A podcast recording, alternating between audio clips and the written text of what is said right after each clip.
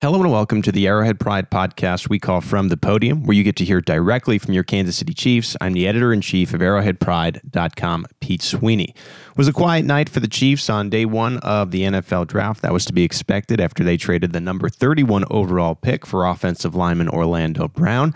Still, Chiefs general manager Brett Veach joined the media after night one to discuss what had transpired, and he looked forward to day two, in which the Chiefs picked twice in the second round. It was a fun first night of the draft, and look forward to tomorrow with our our, our two second round picks, uh, and then working toward the the weekend here. So, uh, with that, we'll take your questions and get ready to roll for tomorrow.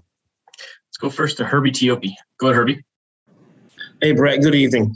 Hey, Herbie you mentioned it was a fun night. How much did that fun uh, entice you to maybe trade back into the first round? And I have a second question after this.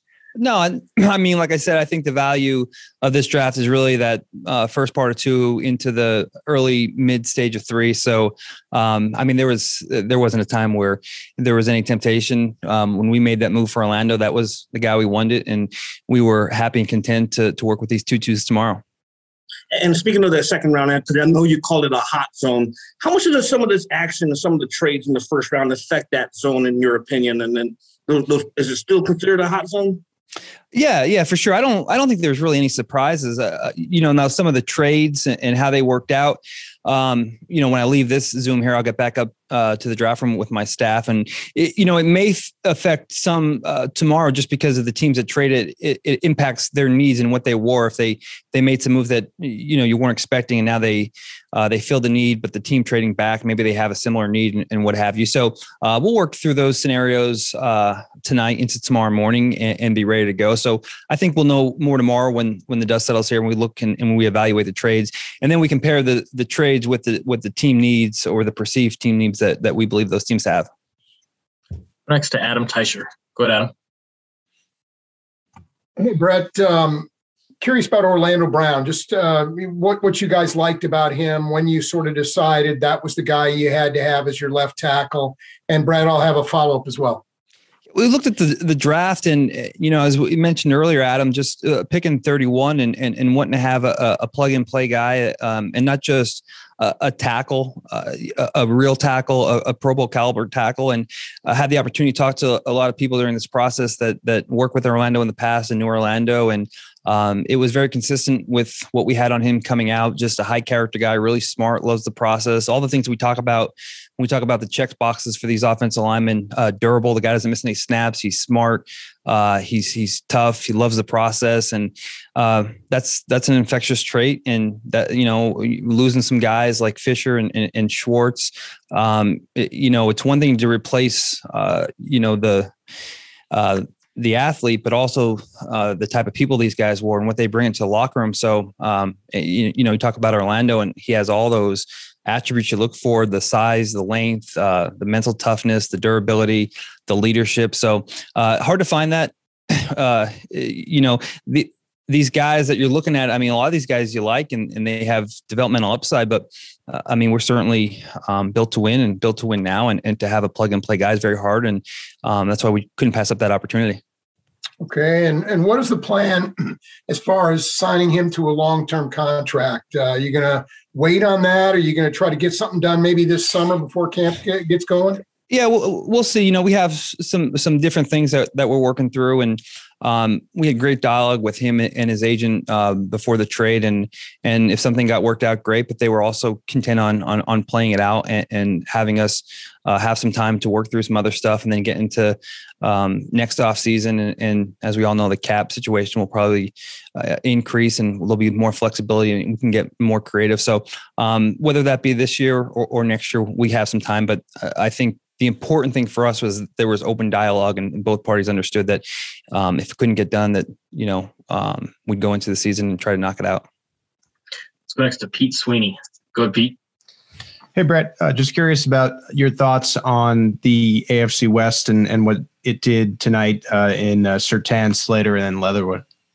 yeah, I think the you know those teams were were probably following their board and taking the best players available. As you mentioned, Surtain, one of the top corners uh, in, in the draft, and uh, wasn't surprising from a, a defensive uh, you know, former defensive coordinator, the head coach there. But I mean, great player, and uh, Oakland and and LA going on the offensive line, good value there, and and you know, I think the teams are are are just probably staying true to the board, taking the best player available. But you know, uh, all those teams took took some good players, and and look forward to that competition with those guys. Let's go next to Sam McDowell. Go ahead, Sam. Hey, Brett. Um, hey, Sam. As you went through your mock drafts over the past couple weeks and anticipated what might be there at 31, um, did the reality today match that, or was there something maybe there, somebody there that you didn't anticipate being there at 31? No, I think I think it kind of played out. I don't think there's any real surprises. I think when you get to the last four or five picks, that those are always guys that that some teams have in one, some teams have in two, some teams have in mid two. So I think you look at the draft. I, I mean, the first I want to say I'm looking at here. I'm in the first 18 to 24 picks. That these were guys that if we didn't have in one, we had early two, and then uh, I would say pretty much even toward the end there, these guys. I mean, obviously Turner, Stokes, Rousseau, uh, the pass rusher from Penn State, Tryon. These are all guys that we liked right in that range. I don't think there's any huge surprises or any big curveballs, but that's typical for a first round. I mean, I, I, would say every year there's a couple. I don't know if there are really any this year, but uh, there'll certainly be a lot more uh, tomorrow, and and that's why I think having those two twos will be very advantageous for us. We've got three more. We'll go right down the line, starting with Matt Derrick. Go ahead, Matt. Hey, Brett. Um, good to talk to you there. Eh, I'm curious just how you thought about the first round and how it unfolded as far as what the depth is at some of the positions uh, that remain there for the second round. And how much conversation have you got, had with your, your staff about staying alert and being ready to move up if you want to? Well, we're gonna I'm, we're gonna get together right now after I get off this Zoom. First round just ended, and you know, again, I don't think there's a lot of surprises. Um, but once I get off here, we're going to go and, and kind of redo the board and, restack it and reshuffle it and, and try to position ourselves for where we need to be. And uh, I think we're happy with the numbers and, and kind of how they, they worked out. And, and again, having 58 and 62, I think we're going to be in a good spot to get a couple good players and have some flexibility. And as far as the first round, again, I, I mean, I think it was kind of well documented that the quarterbacks were going to go early.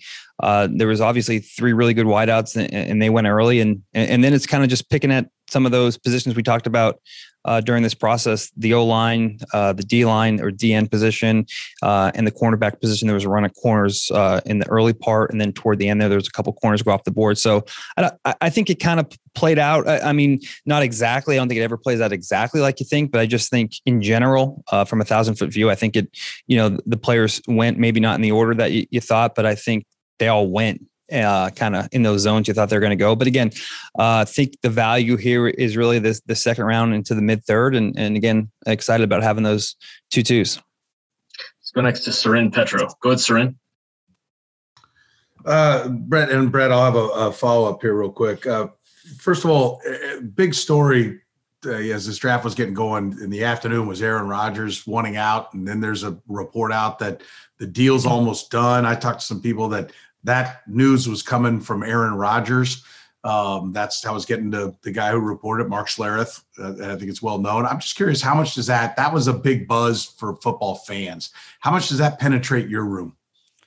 Well, I, it does just because uh, it was it was kind of all, all over uh, social media and and I think right when I sat down, uh, some of my guys in the room were saying, "Hey, I mean, there's some rumblings of, of Rodgers going to Denver, but uh, you know, we're hearing all this stuff in real time, just like you guys are.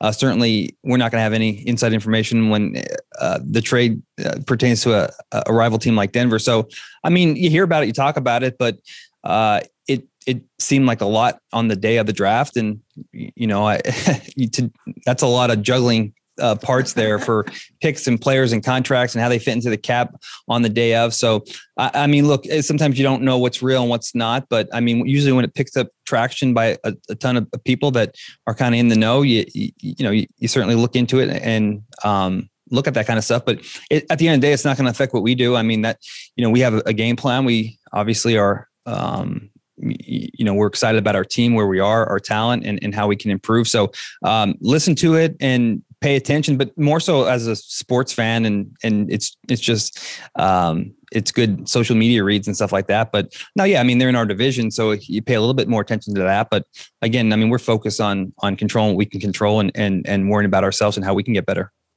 And then you talked about a couple of the runs that were going on, uh, you know, different spots. How easy? You've still got to sit for a little bit uh, yeah. tomorrow before you get in there. So, how accurate can you be uh, on knowing where things are going to go? I mean, I know in some ways it doesn't matter, right? You'll know who's available when you get there, but uh, as far as like maneuvering around or maybe moving down, how, how accurate when you get together in this meeting after this Zoom do you guys?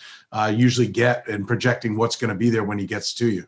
Yeah, so we'll have um, we'll have uh, a chance to get up there and, and then stack the numbers. And, you know, we have some formulas of, of how many numbers you need. And I think our first pick is pick 26 in round two. So how many numbers we need in round two to, you know, feel 80% confident, 90% confident and what have you. But I think the benefit for us is addressing that left tackle need that we can go in any different direction. I mean, we can go O line, we can go D line, we can go corner, we can go safety, linebacker. So I think that's the benefit of, of where we are and having those two twos that we're not pigeonholed into saying, man, we need a left tackle tackle. We got to get this taken care of.